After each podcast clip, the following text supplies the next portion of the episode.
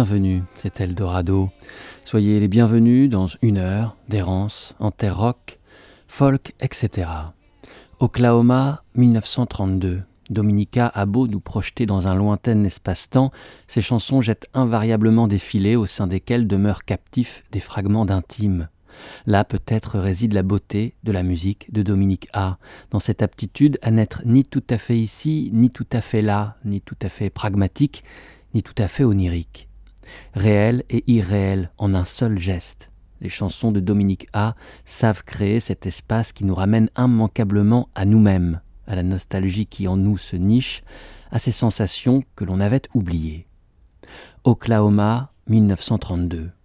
Après la lecture d'un article sur l'Amérique de l'après-crise de 1929, Dominique A commence d'écrire une chanson. D'abord, il y a le on, puis le je, et c'est la voix de l'enfance qui s'exprime, car c'est très souvent jusqu'à elle qu'il faut remonter pour trouver les passages secrets, découvrir les voix cachées, les correspondances.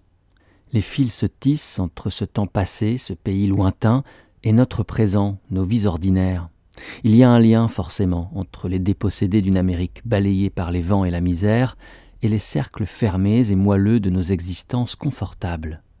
Par-delà l'espace et le temps, ce lien existe, et c'est une chanson courte, une manière d'esquisse parfaite à la pudeur absolue qui nous le révèle.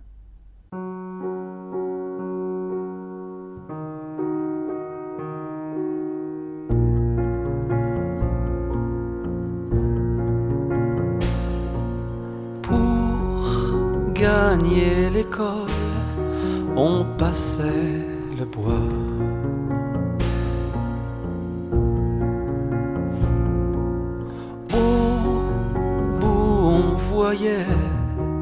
Les voies ferrées.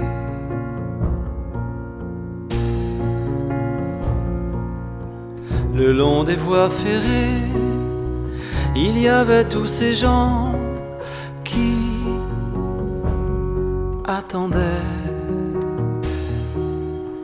Parfois on leur donnait le peu qu'on ne mangerait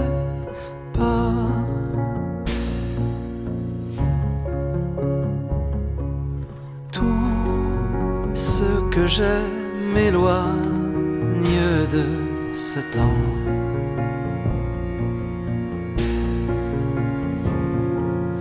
Où l'on n'avait rien de tous ces gens.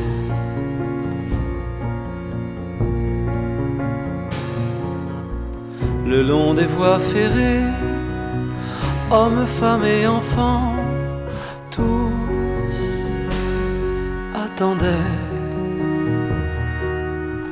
le peu que l'on avait.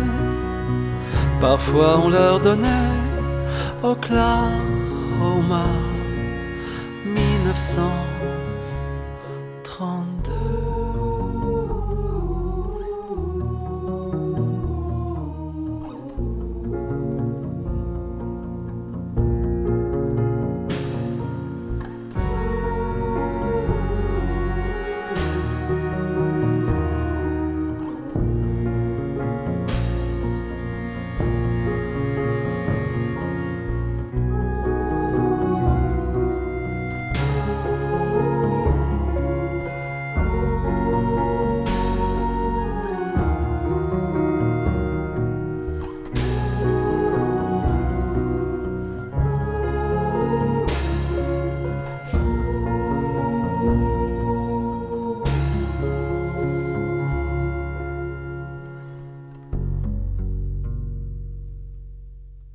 Nous avons tous en tête des images de l'Amérique de la Grande Dépression dont les passeurs ont pour nom John Ford, Walker Evans, John Steinbeck, Woody Guthrie.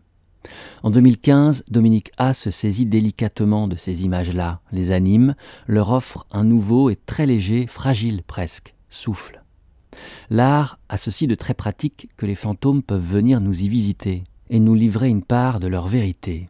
Vingt années plus tôt, le chanteur américain Bruce Springsteen, lui aussi, convoquait les souvenirs de la Grande Dépression pour éclairer mieux les contours de nos vies contemporaines. The Ghost of Tom Joad, le fantôme de Tom Joad, est donc à ce moment-là par lui convoqué. Tout au long du disque sont saluées les petites gens qui sont frappés par les crises économiques tout au long de l'histoire. Tom Joad, c'est ce fermier héros du livre de John Steinbeck, Les raisins de la colère, qui avec sa famille quitte l'Oklahoma pour emprunter la route 66 et se rendre en Californie, la terre promise pour les métayers qui, comme la famille Joad, ont tout perdu à cause de la sécheresse et d'une pauvreté chronique. La misère, l'espoir et la dignité sont sublimés par Steinbeck, puis par le réalisateur John Ford. Leurs récits sont encore incroyablement vivaces. Springsteen s'en saisit afin de décrire les États-Unis des années 90 en proie au nouvel ordre mondial. La quatrième chanson de The Ghost of Tom Joad s'intitule Youngstown. Youngstown est une ville industrieuse située au sud des Grands Lacs, au cœur de la Manufacturing Belt, la ceinture des usines, qui comprend aussi Detroit, Chicago, Cleveland. La région est entourée des gisements de fer du Minnesota et des mines de charbon des Appalaches et s'emplit d'usines de sidérurgie. À Youngstown, on fabrique des armes, et ses habitants, de père en fils, quand ils ne partent pas faire la guerre, s'échinent dans ces usines. Quand les industriels se retirèrent de Youngstown pour aller fabriquer leurs armes ailleurs, la Manufacturing Belt devient la Rust Belt, la ceinture de la rouille. Le narrateur de la chanson, vétéran du Vietnam, voit le chômage grandir, la ville se dépeupler, le désespoir l'occuper. Écoutons Springsteen. Tu sais, mon père a travaillé au fourneau, ça le gardait plus chaud que l'enfer. Je suis rentré du Vietnam et je me suis sacrifié pour un travail qu'on croirait fait pour le diable. Taconite, charbon et calcaire, c'était le prix à payer pour mon salaire et pour nourrir mes enfants, tandis que les nappes de fumée montaient comme les bras de Dieu dans un magnifique ciel de suie et d'argile.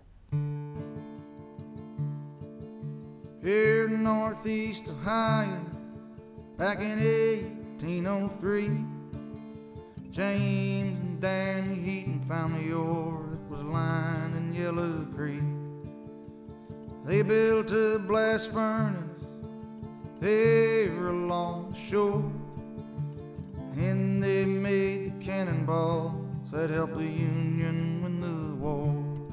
Here in Youngstown, here in Youngstown, my sweet Jenny, I'm sinking down here, darling, in Youngstown.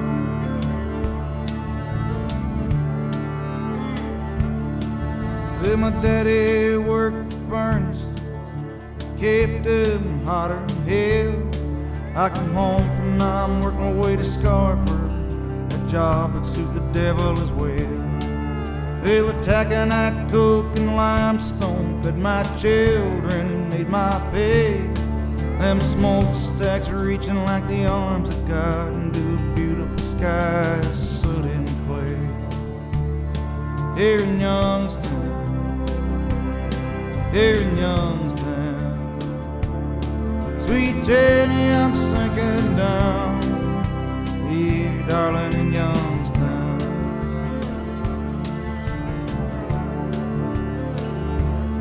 With my daddy come on the Ohio works when he come home from World War II. Now the yard's just scrap and rubble. He said them big boys did what Hitler couldn't do. Yeah, these mills they built the tanks and bombs that won this country's war. We sent our sons to Korea and Vietnam. Now we're wondering what they were dying for. Here in Youngstown here in Youngstown. My sweet Jenny, I'm sinking down here, darling, in Youngstown.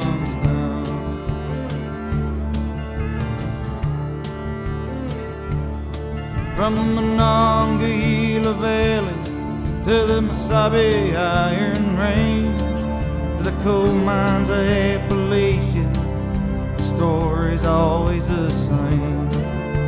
700 tons of metal a day. Now, so you tell me the world's changed. Once I made you rich enough, rich enough to forget my name. in Youngstown.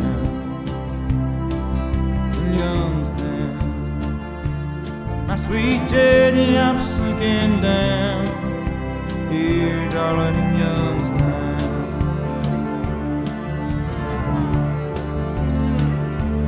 When I die, I don't want no part of heaven. I would not do heaven's work well. I pray the devil comes and takes me to stand the fiery furnaces of.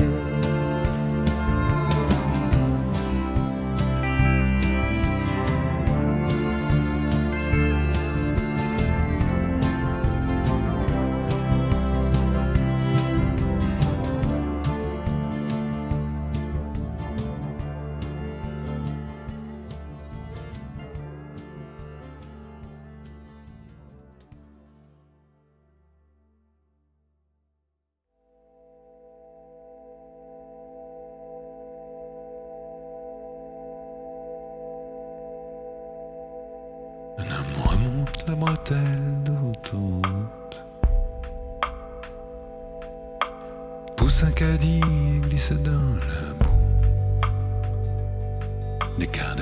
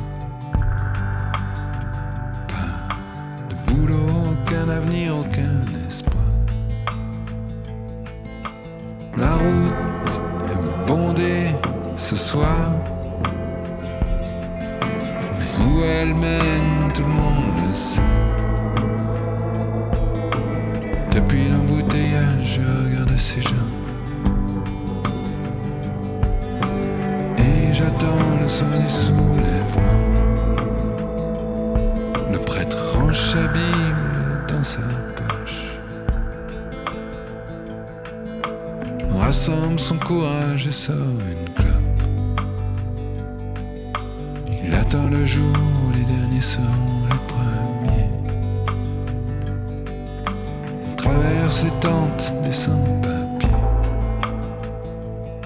avec leurs allées simples pour la terre promise, leurs trous dans le ventre et dans les chemises, dormir à 40 dans les baraquements, se baigner dans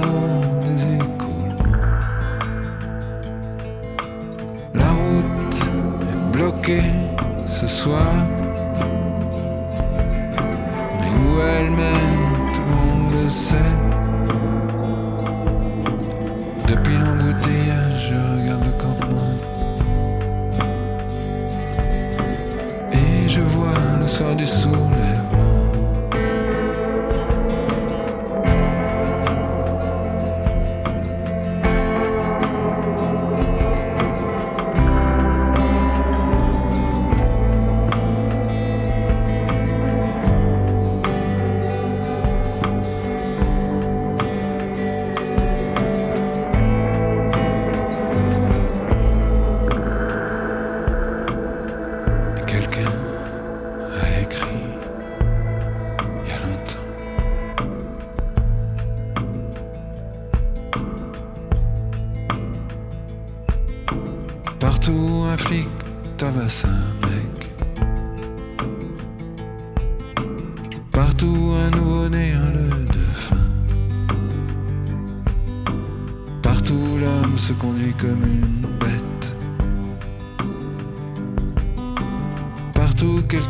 Je serai là.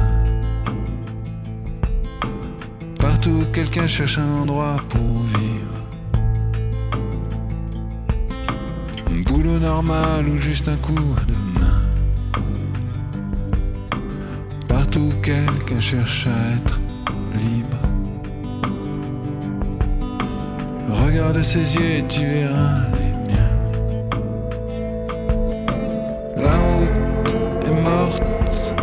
morte ce soir. elle mène, personne ne s'en souvient.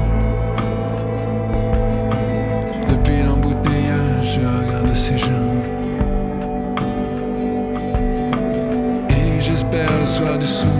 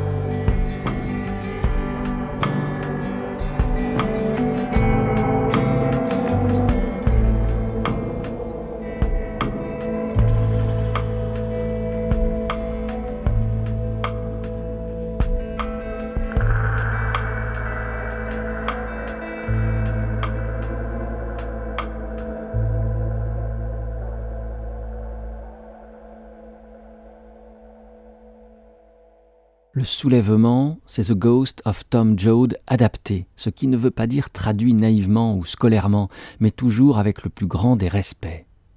Chanson à l'origine qui regardait déjà l'immigration mexicaine des années 90, depuis les raisins de la colère de 1940, que Bouaziz ici rebranche sur les camps des Roms et de réfugiés dans l'Europe contemporaine. Voici quelques lignes du journaliste et auteur Éric Tandy au sujet du soulèvement du groupe de Pascal Boisiz, Mendelssohn. Au printemps 2017 paraît le disque Science politique, dont ce titre est le second. En tout, il y en a douze, autant de reprises, adaptations de chansons anglo-américaines qui pourraient recueillir l'étiquette de chansons politiques, ce qui n'a rien à voir avec l'idée de chansons engagées, précise Boisiz, trop bêtes, trop limitées, trop restrictives dans la durée et tendit de poursuivre. Pascal Boisiz, porte-voix sensible, offre un album qui appuie sur les points douloureux, qui émeut mais n'aplatit pas, un album qui élève. Mendelssohn, pour cet album Science politique, a choisi une poignée de chansons selon ce critère, énoncé par Pascal Boisiz. Les chansons qui me touchent le plus sont celles qui font ressortir un contexte social ou politique et qui vous bouleversent, parce qu'à un moment donné, elle s'arrête sur un petit détail qui fait mouche, sur une description très précise qui résume tout. Il y a donc The Ghost of Tom Joad de Bruce Springsteen, ainsi que par exemple 1969 des Stooges, Left Hand Man de Robert Wyatt, Men of Good Fortune de Lou Reed, Inner City Blues de Marvin Gaye, Viet Vet de Alan Vega.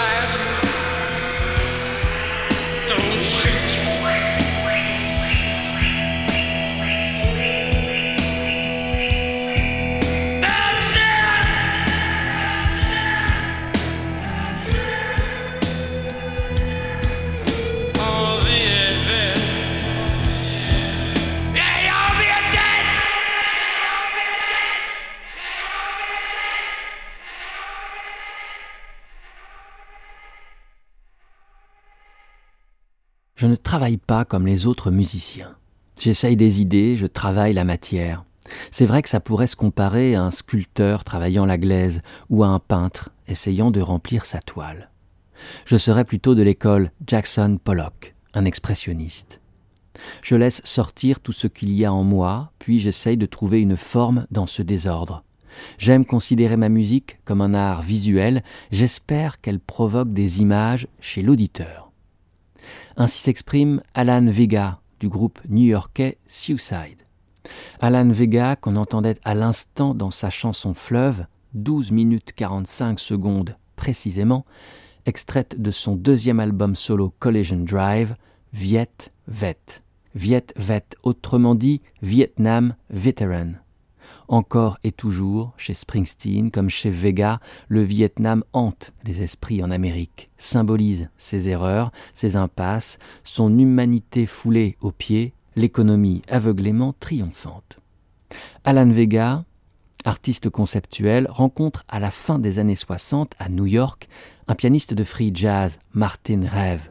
Ainsi naît Suicide, groupe passant le primitivisme du rockabilly à la moulinette d'un synthétiseur avant-gardiste dont le bruit blanc, persistant, menaçant, deviendra inséparable du son du groupe. Vega décide de se lancer dans la musique dans la foulée d'un concert des Stooges de Iggy Pop. Cet homme a modifié entièrement ma perception du monde. Dans mon travail artistique, j'allais devoir tout changer, confie Alan Vega. Iggy a été une influence décisive, pour des raisons esthétiques, mais aussi pour ses prestations scéniques. Il m'a indiqué la voie à suivre, c'était comme une révélation soudaine. Ça ressemble à un cliché, mais les Stooges ont orienté mon destin.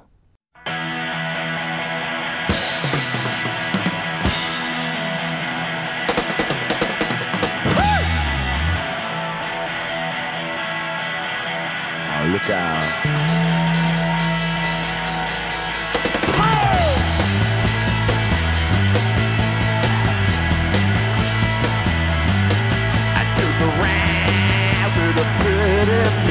Music.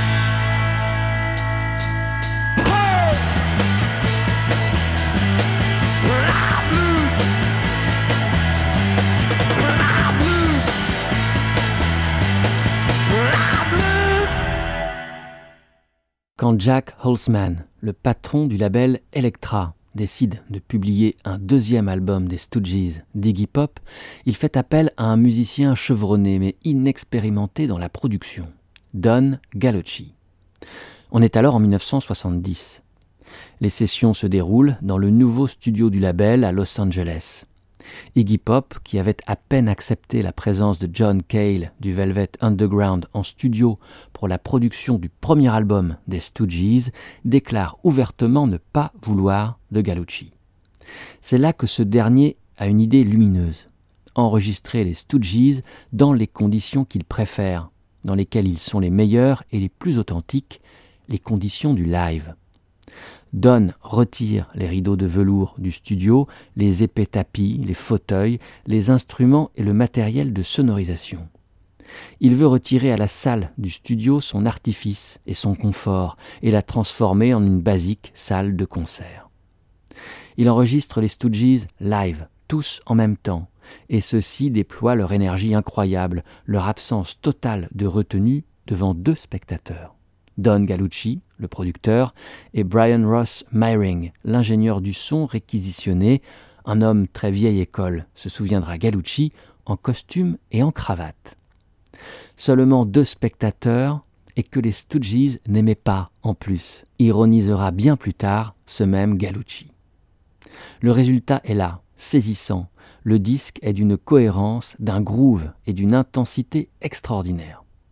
On pense à son écoute à cette phrase de Mishka Asayas. Lettré et cultivé, Iggy Pop a été le premier à métamorphoser la vulgarité jaillie des fonds de poubelle de l'Amérique en un style d'une élégance exceptionnelle. Dans ce disque sont contenus les germes de bien des esthétiques à venir, dont indubitablement le hard rock et le punk. Mais avant les Stooges, il y eut bien, si l'on remonte l'arbre généalogique du punk, des groupes qui, au début des années 60, poussèrent les amplis à fond et tournèrent le dos à toute production léchée et artificielle. Parmi ceux-ci, que l'on rassemble vite sous l'étiquette rock garage, il y eut les Kingsmen, un groupe du nord de la côte ouest des États-Unis qui atteint la postérité en interprétant en 1963 la version la plus célèbre du grand classique Louis Louis. L'organiste des Kingsmen n'est autre qu'un certain Don Gallucci, qui produira sept ans plus tard le disque Funhouse des Stooges.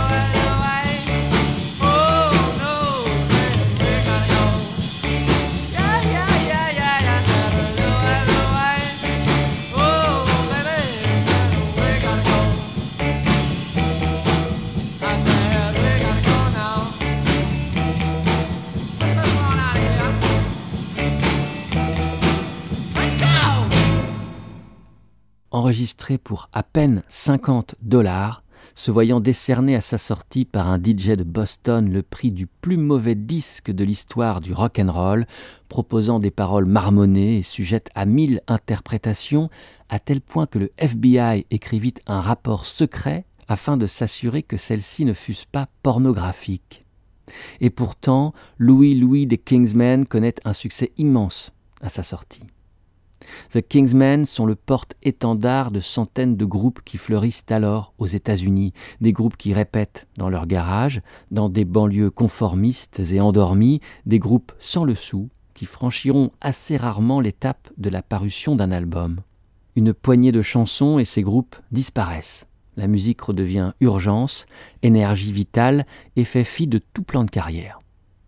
En 1972, ces 45 tours oubliés, de groupes oubliés, qui paraissent en majorité entre 65 et 68, sont recueillis en une double compilation vinyle 33 tours sous le nom de Nuggets, pépites.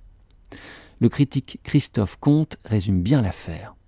Les Nuggets sont la pierre philosophale du psychédélisme bagarreur et l'acte fondateur du punk rock. Ce même Christophe Comte, dans un article formidable, qui avait paru dans les Inrecuptibles à la fin des années 90, écrit ces mots au sujet de la salvatrice fontaine de jouvence que fut la parution des Nuggets en 72. Dix ans seulement avaient filé depuis les premières dents des Beatles jusqu'aux atroces caries du heavy metal.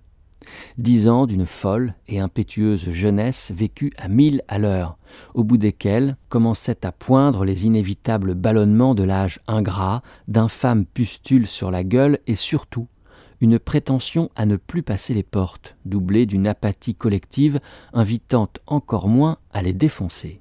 Bref, hormis les distractions épisodiques que procuraient les Stooges, Lou ou Bowie, le rock s'emmerdait comme un rat de laboratoire. Aux États-Unis, toutes les grandes utopies psychédéliques de l'été 67 avaient fini en eau de boudin avec du sang vietnamien sur la conscience et de la boue de Woodstock sous les sabots. Arrosés par les pompiers du rock progressif et leurs incontinents complices jazz roqueux, la flamme, maintenue haute et fière tout au long des sixties, menaçait dangereusement de flancher. Si quelques francs optimistes prédisaient déjà que les New York Dolls, puis les punks, viendraient bientôt nettoyer tout ça, le début des 70s refoulait quand même une sale odeur de fin de bal.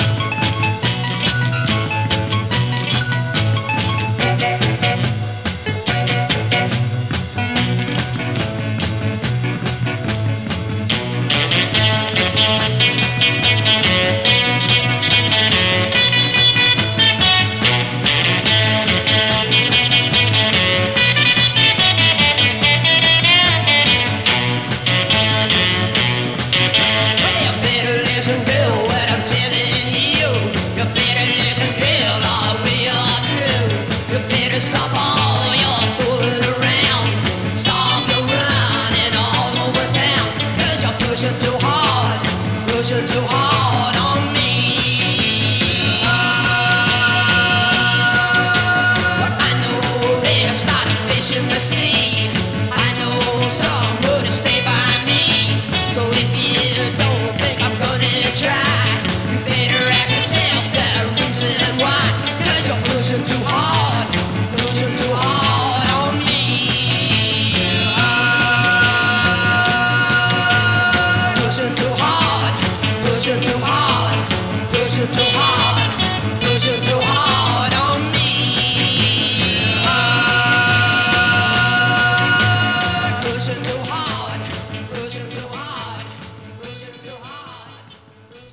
d'abord un riff de guitare fuzz.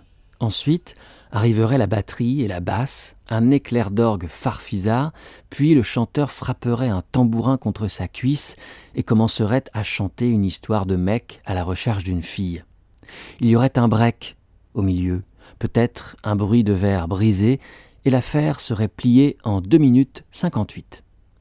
C'est ainsi que Lenny Kay, l'homme qui a compilé fin 72 les Nuggets et supervisera 25 ans plus tard leur réédition largement augmentée, décrit la parfaite chanson Nuggets. Lenny Kay, alors, n'est pas encore l'illustre guitariste du Patti Smith Group. Cela, ce sera deux ans plus tard. À ce moment-ci, Lenny Kay est donc, outre l'homme qui compila les Nuggets, musicien dans un groupe de rock garage, vendeur dans un magasin de disques et journaliste rock à la plume très respecté. C'est d'ailleurs après la lecture d'un de ses articles que Patti Smith se mettra en tête de le rencontrer. Il retournera dans ce relatif anonymat quand Patti Smith, au début des années 80, amorcera son long passage dans l'ombre de plus de dix années. Laurent Rigoulet, journaliste à Télérama, qui l'a rencontré chez lui, écrit ceci. Quand Patti Smith fait son comeback, au milieu des années 90, Lenny Kay, fidèle guitariste, vit dans un deux pièces du Lower East Side, sur St. Mark's Place, qui n'est pas encore envahi par les touristes et les fripiers vintage. En bas de chez lui, le soldeur de disques garde toujours deux ou trois pépites en réserve, et Kim Videos propose le meilleur choix de New York en série B, série Z et film culte de tout poil. Autant dire que Lenny Kay vit tranquillement la parenthèse en forme de pré-retraite instaurée par Patti Smith depuis le début des années 80. Peu d'argent, peu d'envie de carrière, quelques enregistrements furtifs en solo, quelques piges de producteurs, pour Suzanne Vega notamment, la décroissance bien heureuse. Son appartement ne ressemble pas à la planque d'un collectionneur maniaque, sans traces apparentes des 45 tours de garage rock qu'il a amassés au début des années 70 pour l'édition de sa fameuse compilation Nuggets.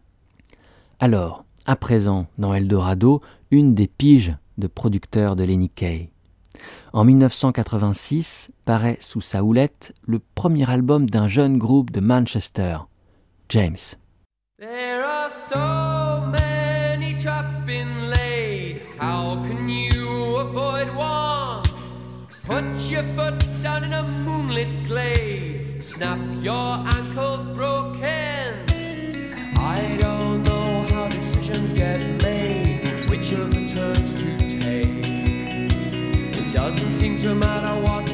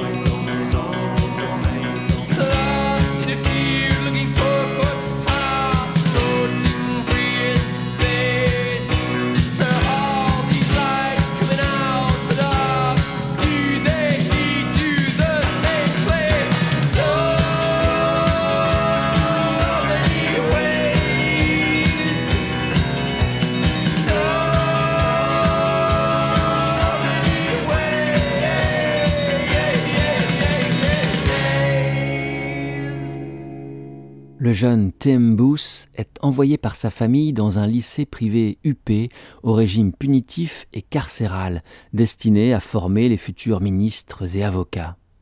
C'est d'abord dans la danse, puis dans la musique qu'il trouvera une échappatoire.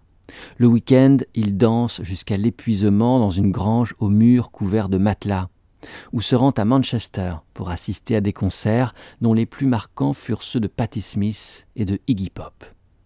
Quand il est renvoyé du pensionnat, Booth étant un élément perturbateur, il fonde aussitôt un groupe qu'il appelle du nom discret et banal James, à l'instar d'un autre groupe mancunien, The Smiths. En 1983 et 84, quelques années avant que ne paraisse le premier album de James, deux EP sont publiés par le label indépendant Factory, reconnu pour ses publications des albums The Joy Division et New Order, mais aussi Dorothy Column, A Certain Ratio, Cabaret Voltaire et Happy Mondays.